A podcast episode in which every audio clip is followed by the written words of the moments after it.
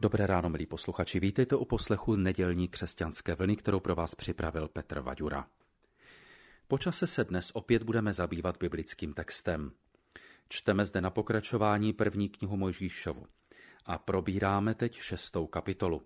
Naším průvodcem je doktor Jiří Beneš, kterého teď vítám u mikrofonu. Dobré ráno. Dobré ráno. V předchozích částech našeho probírání jsme se zabývali šestou kapitolou. Řekli jsme si něco o poměrech, které šestá kapitola popisuje. V prvních čtyřech verších je řeč o synech božských a dcerách lidských, jak se dávali dohromady a že z toho vznikaly zrůdy. Od pátého do osmého verše je zase popisováno, jak se hospodin trápil ve svém srdci. A jak se rozhodl, že skoncuje s lidstvem a skoncuje s tím, co je pokažené.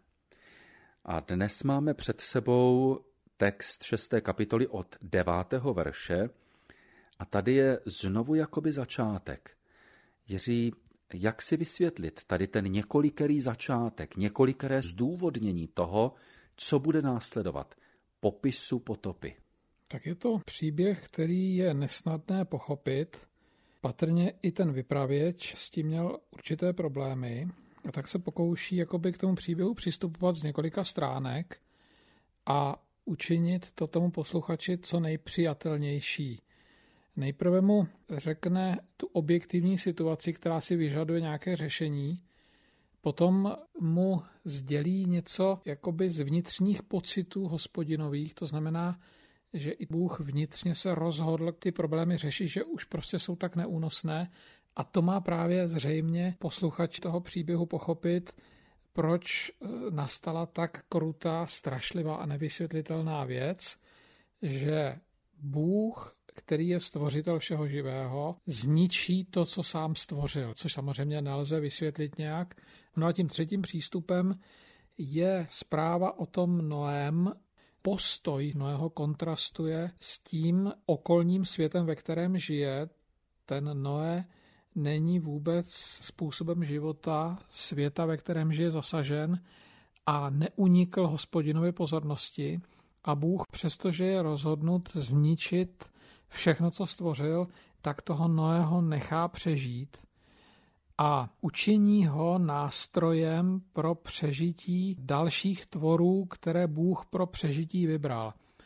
To je zajímavý motiv, že jo? protože Bůh stvořitel mohl stvořit svět znova a úplně od začátku jakoby to stvořit tak, aby už nedošlo k žádnému porušení a on se rozhodl neudělat to, on se rozhodl jakoby pro pokračování toho stvoření, ale pro pokračování jenom něčeho. Jiří, teď bys nám mohl přečíst od 9. do 12. verše. Poprosím tě opět, tak jak je naším zvykem v těchto pořadech, abys četl rovnou svůj překlad z hebrejského originálu. Tak toto je rodopis nebo rodokmen Noého. Noé, muž spravedlivý, dokonalý, je na svých cestách. S Bohem chodí Noé, nebo s Bohem se prochází Noé a rodí Noé tři syny, Šema, Chama a Jafeta a je skažená země před Bohem a je naplněna země násilím. A vidí Bůh zemi a hle je skažená, neboť každé tělo skazilo svou cestu na zemi. Devátý verš začíná slovy Toto je rodopis Noého. Tak začínala pátá kapitola, která popisovala rodopis Adamův, ale my tam ten rodopis moc nemáme. Ano, už jednou jsme se s tímto jevem setkali, když jsme si dočetli první kapitolu, to znamená tu báseň o stvoření v sedmi dnech, ta je zakončena slovy toto je rodopis nebe a země a přitom ta nebe a země není živá bytost, aby měla nějakou rodinu. A tím termínem rodopis, který je samozřejmě přesným překladem toho hebrejského slova, tím termínem rodopis se neoznačují potomci, ale spíš určitý proces nebo určitý systém, určitá soustava, která je ucelená. A tady můžeme samozřejmě mluvit o člověku že jo, a o jeho potomcích, kteří jsou tam tři.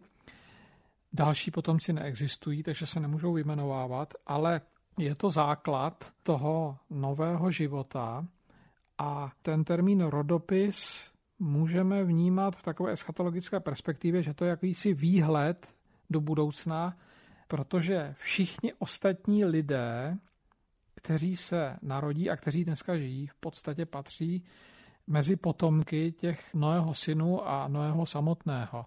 Takže jakoby jsou součástí toho rodokmenu, jsou součástí toho kvalitního, co Bůh zachoval do té budoucnosti.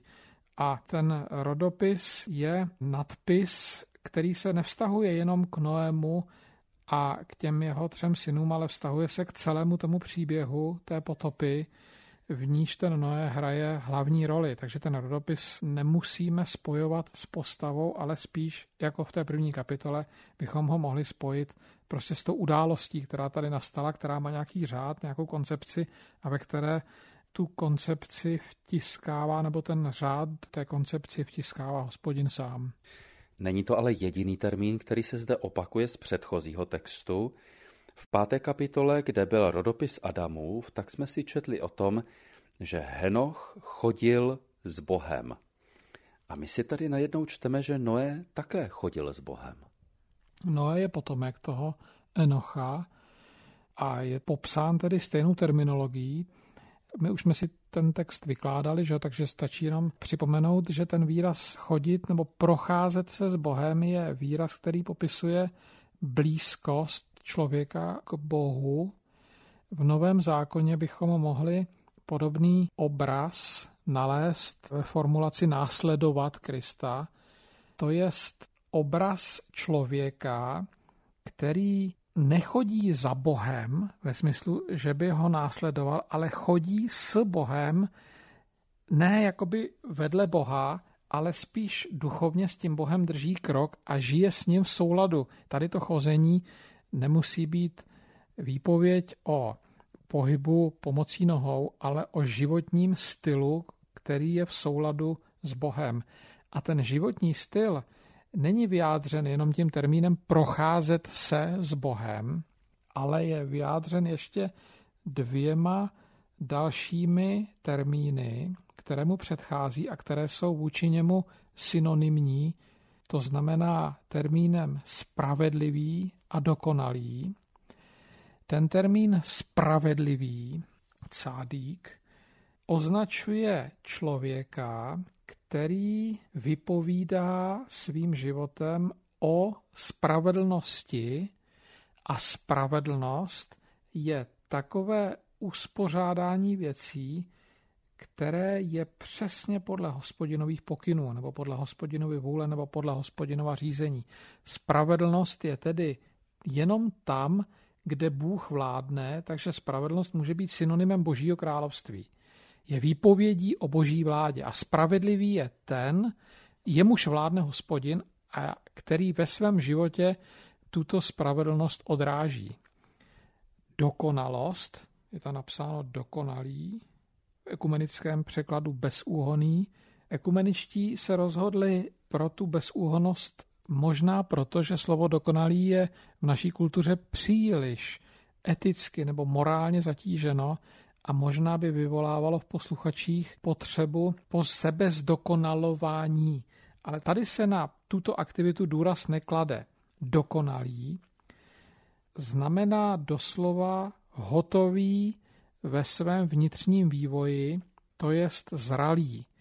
Tímto termínem je označován třeba Job, člověk, který duchovně dozrál, dospěl Možná bychom mohli použít termín dospělý, vnitřně dospělý, to znamená člověk, který je odpovědný za své rozhodnutí, který zná hodnotu věcí a jehož hodnotový systém je uspořádaný tak, jak má být uspořádaný. A to byl Noé. Takže těmito třemi výrazy je ten Noé charakterizován. Nejsou to výrazy, které popisují jeho morální kvality, o nich samozřejmě vůbec nemusíme pochybovat, ale spíš duchovní kvality, to je kvality, které vypovídají o jeho velice úzkém vztahu s Bohem. No a kontrastem k vlastnostem Noého jsou zde vlastnosti země. Země byla před Bohem skažená a plná násilí. A je to zde ještě zopakováno. Bůh pohleděl na zemi, byla zcela skažená, protože všechno tvorstvo pokazilo na zemi svou cestu. Čtu z ekumenického překladu. No, tam je posluchač toho příběhu třikrát upozorňován stejným slovesem na tu skaženost, která je patrně definitivní, to je, že s ní nelze nic dělat jiného, než to zlikvidovat. Mluví se o celé zemi a je to skutečně, jak si to řekl správně, protiklad, cílený patrně protiklad k tomu postoji a životnímu způsobu Noého. Překvapivé je, že ta skaženost země Noého nějak nezasáhla, neovlivnila a že uprostřed té skažené země může žít takhle kvalitní člověk. To je velmi překvapivé. Mnohem překvapivější ovšem je, že tam uprostřed té země žije pouze jeden takhle kvalitní člověk. Očekávalo by se, že jich tam bude víc, ale ten Noé je tam sám, nebo ten vyprávěč to vypráví tak, že ten Noé je jediný, který je v té zemi kvalitní. Vždycky, když je člověk jediný, tak to má mnohem těžší odolat tomu náporu toho zla, ale tady se prostě o tom jeho zápasu nemluví, takže to nemůžeme otevírat. Tady se mluví pouze o tom kontrastu. Ta skaženost té země je tak obrovská, že upoutala pozornost hospodina. Ten hospodin to vidí, takže to neví jenom ten posluchač, neví to jenom ten vypravěč, ale vidí to sám hospodin. A vypravěč toho příběhu sděluje, co hospodin vidí. Hospodin vidí, že skažené je úplně všechno, ale nejde tady o to, že by skažen byl člověk tím, že by byl prožraný nějakými nemocemi, ale tady jde o jeho cesty, které jsou špatné, jsou skažené, to znamená jeho životní způsob. A nejde tady jenom o člověka, jde tady o každé tělo, to znamená o všechno živé, patrně i o zvířata. Výraz každé tělo, který označuje všechno živé, se objevuje i u proroka Joele, kde je napsáno, že duch se stoupí na každé tělo, to znamená zase na všechno živé. Tam je ale pravý opak, že jo, tohle toho stavu, tam ten duch, který se stoupí na každé tělo, ho zkvalitní a to každé tělo je schopno ho přijmout, když to tady už to každé tělo není schopno přijmout vůbec nic. A otázka, jak je možné, že je skaženo každé tělo, to znamená všechno živé, když my se dozvídáme z těch předchozích příběhů, že vlastně se skazil jenom člověk, není tady řešena ta otázka. A my asi nemůžeme do toho textu vstupovat tím, že bychom chtěli zdůvodňovat, jak lidská skaženost ovlivňuje chování zvířat. Do tohle to nemůžeme vstupovat určitě. Prostě příběh jenom konstatuje, že to postihlo celou tu stvořenou oblast nějakým způsobem.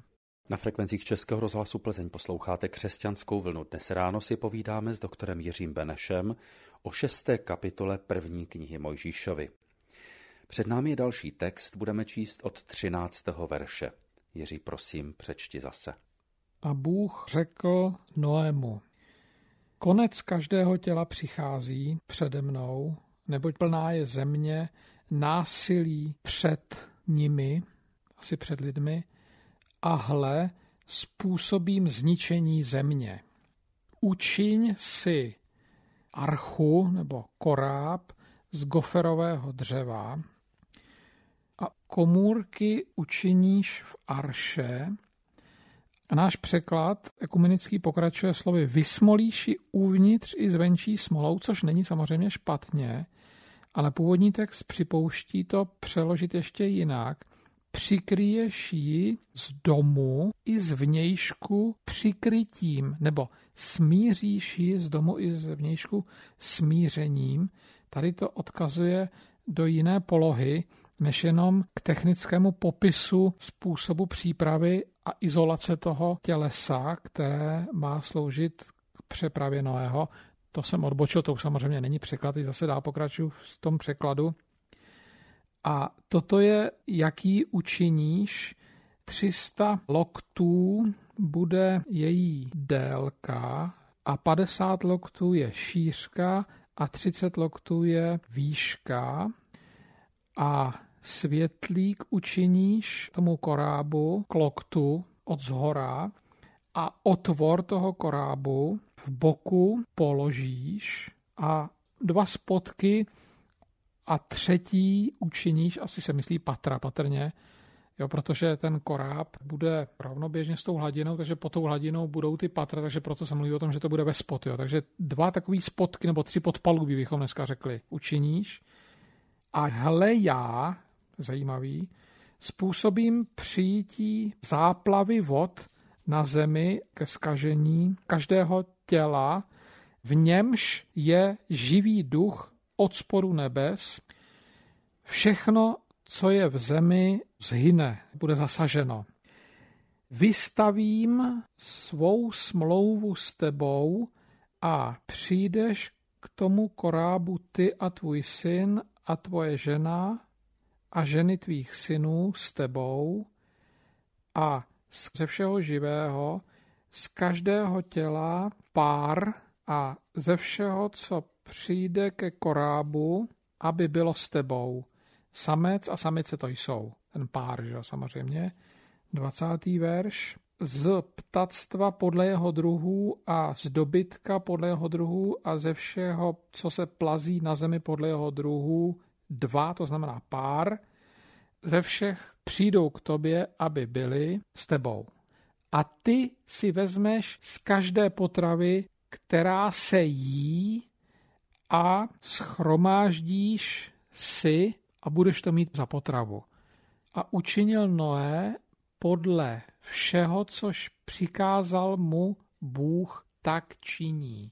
Určitě zde několik motivů, které nás zaujaly už při čtení.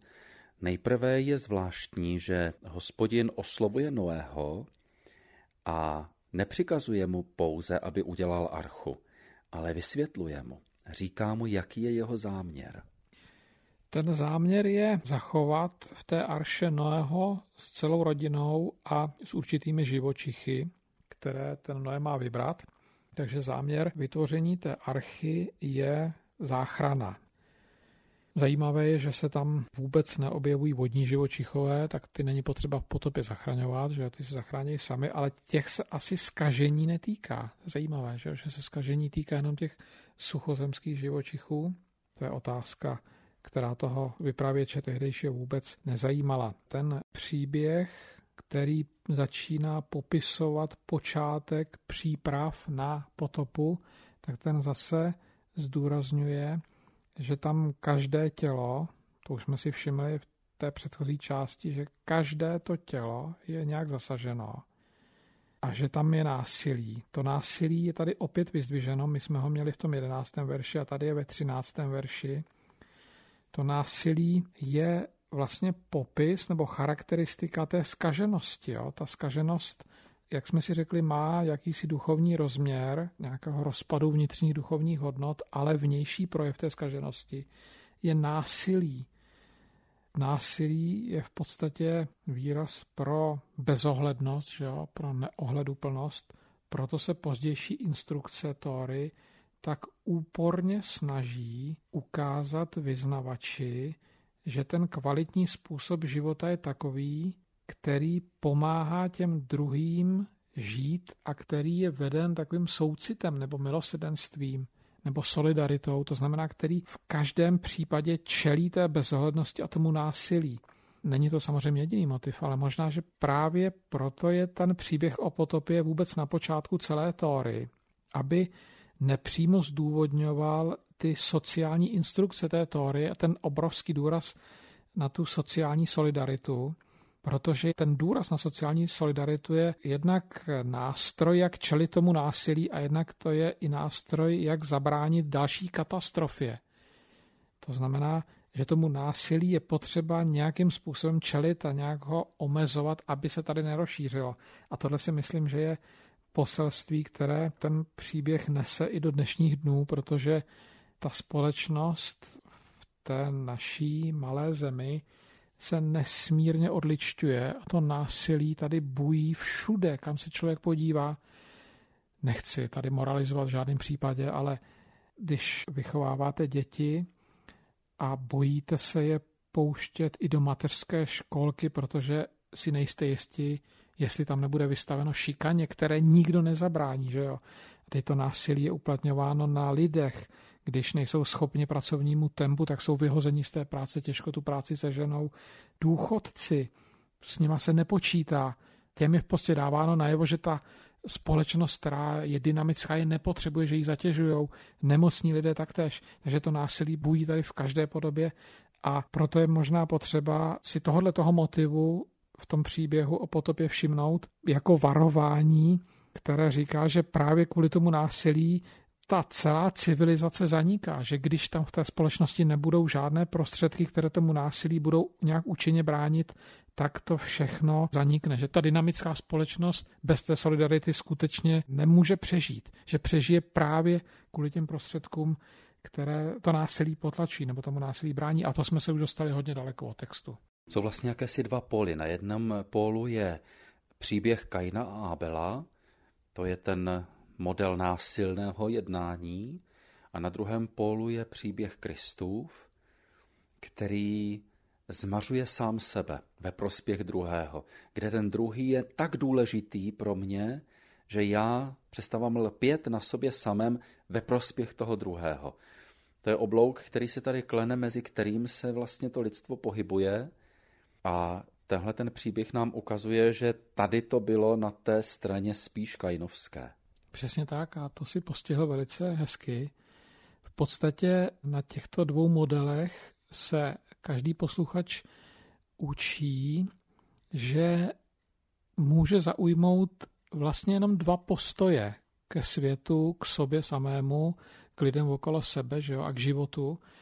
A sice buď postoj zmařit ty druhé pro sebe, to je ten postoj agresivního násilí, té bezohlednosti, těch lumpáren, anebo postoj zmařit sebe pro ty druhé. Text Bible samozřejmě favorizuje ten druhý postoj, který kulminuje právě v postavě toho Ježíše a nádherně je to formulováno v tom christologickém hymnu, kde je přímo použito to slovo sebezmaření, ale ty motivy, které k tomu sebezmaření vedou, jsou už v tom starém zákoně, že jo? když je od vyznavače očekáváno, že bude odpouštět dluhy třeba. To znamená, že se u něj někdo zadluží jako u věřitele a pak přijde sedmý rok a on prostě ty dluhy vyškrtne. To znamená, že on se musí částečně zmařit, že jo? aby vůbec to mohl udělat. Takže tyhle ty motivy jsou i v tom starém zákoně a jsou strašně důležité a je strašně důležité o nich mluvit, ale možná nejenom o nich mluvit, ale jakoby je žít navzdory tomu, že ta společnost se odličťuje. Ten příběh toho Noého je právě ne takovým strašením potopou, ale spíš má být motivací k tomu, že tento způsob života, který vedl ten Noé, který teda se nevykazuje tím násilím nebo neprojevuje tím násilím, je jediný, který má budoucnost. Když mluvíme o násilí, tak ono to vypadá tak, že pokud někoho nezabijím, tak jsem vlastně v pořádku. Ale při četbě písma vidíme jiné motivy. Tam se nám ukazuje, že tím násilím může být už to, že toho druhého prostě jenom využívám. Třeba citově, že moje manželka je pro mě důležitá proto, aby mě bylo dobře. A už jsem u toho násilí. Ježíš sám říká, že říká, no bylo starým nezabiješ, ale já vám pravím, kdo z vás nenávidí toho bratra, tak už ho vlastně zabil. Stejně tak je tam sexuální násilí, už v žádostivém pohledu. Tak myslím si, že to je něco, co nám ukazuje písmo jako projev, který je vlastně každodenním projevem jednoho každého z nás. Jestliže žijeme pro sebe, jestliže myslíme na sebe, jestliže dáváme průchod svému sobectví. Zdá se, že tady jako kdyby na prvním místě vyčnívá to slovo milost. Noé našel u hospodina milost. On byl člověk, který zřejmě toto si uvědomoval, toto vnímal, toto viděl a hospodin mu dal přežít, dal mu milost.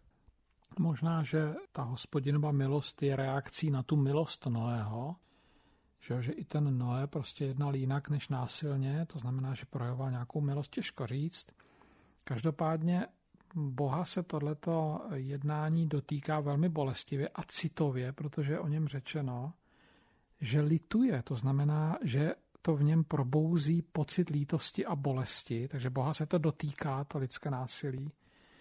Nejenom teda člověka a Bůh na to pak reaguje, to jsme si už ale říkali. No a samozřejmě násilí, o kterém tady se bavíme, není jenom násilí vnější, to znamená násilí, který je evidentní, který je postižitelný a který bolí jakoby z vnější dopadu, ale už vnitřní v těch motivacích.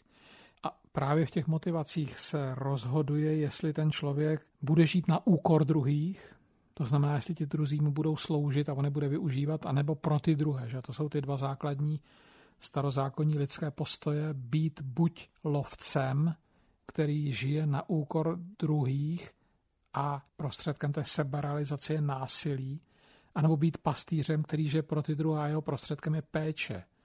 Takže to už je prostě v těch motivacích a když to má někdo v sobě zevnitř, a potom je to i zvenku vidět a i ty druhé neovlivňuje negativně. Na frekvencích Českého rozhlasu Plzeň posloucháte pořád na křesťanské vlně. Dnes si povídáme o šesté kapitole první knihy Mojžíšovi. Naším hostem je doktor Jiří Beneš. Jiří, když si nám četl text šesté kapitoly, tak jsme se dostali k jednomu těžkému místu, které se ti špatně překládalo. V ekumenickém překladu to vůbec nevypadá, že by tam měl být nějaký problém. Noé má udělat archu, jsou zde rozměry, je zde řečeno, že v ní má udělat komůrky, a pak je tady napsáno, a vysmolíš ji uvnitř i zvenčí smolou. Ale ty jsi tam naznačil ještě jinou možnost, jak překládat ten text.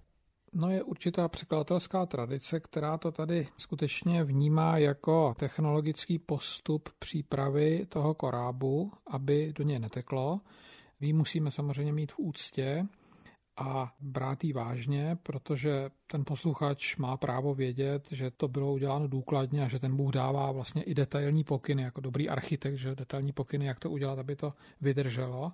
Takže tam tu smůlu můžeme zcela s dobrým svědomím číst. A ještě navíc nás to může propojit s příběhem jiným, že jo, příběhem Mojžíšovým, kde jeho matka, když se narodil, tak připraví ošatku a ta ošatka je popisována podobnou terminologií, že byla vysmolená, aby do ní neteklo. Takže ta ošatka fungovala jako archa, malá, malá aršíčka spíš než archa, která zachránila život tomu Možíšovi a jakoby předznamenala ten jeho úděl, protože ten Možíš, až dospěje, tak bude zachraňovat život celého toho lidu. Takže on jakoby tím, že se dostal do té archy, sám se stane archou a svým způsobem Noé taky, že jo. On tím, že je zachráněn, tak se stane jakoby prostředkem pro záchranu těch dalších lidí, to znamená i nás zástupně, že jo. Tím, že to přežil, tak my jsme tady. Takže to odkazuje k tomu Mojžíšovi a k tomu, že člověk se může stát tím, co prožívá nebo co realizuje, co uskutečňuje, anebo do čeho ho Bůh uvádí. Ale to už jsme zase daleko. Druhá možnost toho překladu a toho porozumění tomu textu je ta, kterou jsme si při tom překladu řekli a to je právě v použití slovesa přikrýt, přeneseně smířit. Ve starém zákoně je jeden velmi významný svátek, který jsme jmenuje Den smíření a v tomto příběhu je užit stejný termín, jako se užívá pro ten svátek. A chce se tím prostě naznačit, že je potřeba směřovat, že směřování je velmi důležitý proces. Směřování je samozřejmě něco, co činí hospodin. A to sloveso smířit v hebrejštině znamená původně přikrývat. Smířit znamená něco přikrýt. A když je to přikryto, tak jako by to nebylo. Smířit znamená tedy něco odstranit přikrytím. A tady v našem příběhu je Noé vyzván přikrývat něco z vnějšku i zevnitř, což je formulace, která vůbec nevypovídá o nějakém technologickém postupu přípravy té archy, ale spíš o nějakém duchovním pozadí. My se musíme ptát tedy, o jaké přikrývání tady jde a k čemu to vůbec směřuje. A klíčem k tomu nám může být ta vypravěčova závěrečná poznámka o tom, že ten Noé udělal všechno přesně podle toho, co mu hospodin řekl. A právě tím, že udělá všechno přesně podle toho, co hospodin řekl, a to je návodné pro toho posluchače toho příběhu, tak tím ten Noé něco přikrývá. Přikrývá, dejme tomu, to rozhněvání hospodinovo, nebo přikrývá to, co má být zachráněno. Přikrývá to, aby to bylo zachráněno. To všechno prostě je v pozadí. Noé je tedy někdo, kdo má roli jakéhosi smiřovatele. Tím, že udělá to tak, jak to ten hospodin chce, tak dochází k jakémusi smíření, jehož výsledkem je přežití Noého, jeho rodiny a části těch živých tvorů. Noé je tady jakousi modelovou postavou pro ty vyznavače, kteří se z toho jeho příběhu dozvídají, že ten, kdo má budoucnost, musí fungovat jako smírce. A tady si posluchač, který je znalý nového zákona, může vzpomenout na to dramatické Pavlovo vyzvání v druhém listu korinským ke smíření se s Bohem. Že i ten vyznavač prostě, který následuje Krista, je vtahován do stejné pozice toho smírce mezi stvořením a Bohem, do stejné pozice, v jaké je tady ten Noé. Ale tohle to všechno samozřejmě ten text potopy pouze naznačuje uchu, které už něco z toho starého zákona zná, nebo z toho starého a nového zákona zná a které dokáže jakoby ty souvislosti tam rozkrývat a vidět je, ty široké souvislosti. Mému uchu to ještě připomíná jednu situaci, ty jsi mluvil o tom svátku Jom Kippur, velkém dni smíření, kdy vstupuje velekněz do velesvatyně, do té svatyně svatých a tam vylévá krev obětního zvířete na slitovnici a jde tam o smlouvu. Ale tady přece hospodin také říká, s tebou učiním smlouvu. Vejdeš do archy a s tebou tvoji synové tváře na ženy tvých synů. To znamená, jako kdyby tady docházelo k podobnému jevu, jen zde není zmíněna ta krev. Ano, to je pravda, ta je zmíněna teda až potom, po té vlastní potobě dochází k nějaké oběti, ale to už asi v jiném kontextu. Tady ten příklad s tou schránou, ve které se přenášela ta Tóra a kde byla ta slitovnice, ten je zajímavý i tím, že ta slitovnice se hebrejsky řekne úplně stejným termínem jako to smíření. Kaporet, to znamená doslova smířovadlo. Jo, ta slitovnice přikrývá tu truhlu a na ní právě se uskutečňuje, nebo u ní se uskutečňuje ten obřad toho smíření. Možná, že ten svátek smíření se jmenuje právě podle toho víka té truhly. To je stejný slovo. Jom Kippur, Kaporet a tak dále. Až semhle ty souvislosti vedou všechny. A samozřejmě ta bohoslužba, která se děje nad tou slitovnicí při tomnu smíření, je součástí té smlouvy s hospodinem a tady do té smlouvy je ten Noé uváděn také, takže to je jakoby smluvní chování, to je samostatné téma. Smlouva, k tomu se samozřejmě dostaneme ještě, protože ta bude velice pečlivě popsána, ta smlouva v té deváté kapitole. Tady je jenom naznačena, že Bůh uvádí Noého do smlouvy. My se tomu samozřejmě budeme věnovat, ale jenom tady naznačím, že do té smlouvy je ten Noé jakoby vstanut. To znamená, že Bůh ho do té smlouvy postaví. Ne, že se s ním dohodne na nějakých společných podmínkách koexistence. Ten Noé tady je objekt té smlouvy. On není plnoprávným partnerem, on je do ní uveden a tím termínem se chce říct, že ta smlouva je jakýsi prostor nebo jakýsi proces, do kterého se člověk dostává bez své vůle, díky Bohu jenom, a v němž to všechno funguje jenom podle toho, jak to ten Bůh řekne. To je smlouva. Protože my, když užíváme termín smlouva, tak nám tam pořád asociuje to smlouvání se, že ty lidi se musí na něčem dohodnout, že jo? Ale tady vůbec o žádnou dohodu nejde. Proto ten termín smlouva není tak úplně přesný, ale my se tomu ještě budeme právě věnovat. Ještě Jiří, chtěl bych se zeptat, když jsem mluvil o arše smlouvy, o té truhle, ve které byly desky zákona, tam je použito stejné hebrejské slovo, jaké je zde pro označení toho korábu? Právě že ne.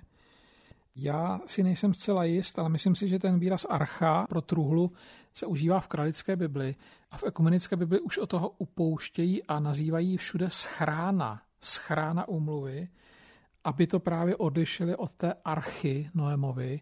Tam je skutečně použito jiné hebrejské slovo, které s tím vůbec nesouvisí. Ale zase naopak v tom už zmiňovaném příkladu toho Mojžíšova přežití v ošatce se používá pro ošatku stejné slovo, jako se používá pro tu archu, kterou měl vytvořit Noé. Jiří, my musíme končit. Před námi je sedmá kapitola, která nám bude popisovat příchod soudu, příchod potopy. Děkuji ti za dnešní výklad a těším se příště naslyšenou. Děkuji za pozvání a naslyšenou.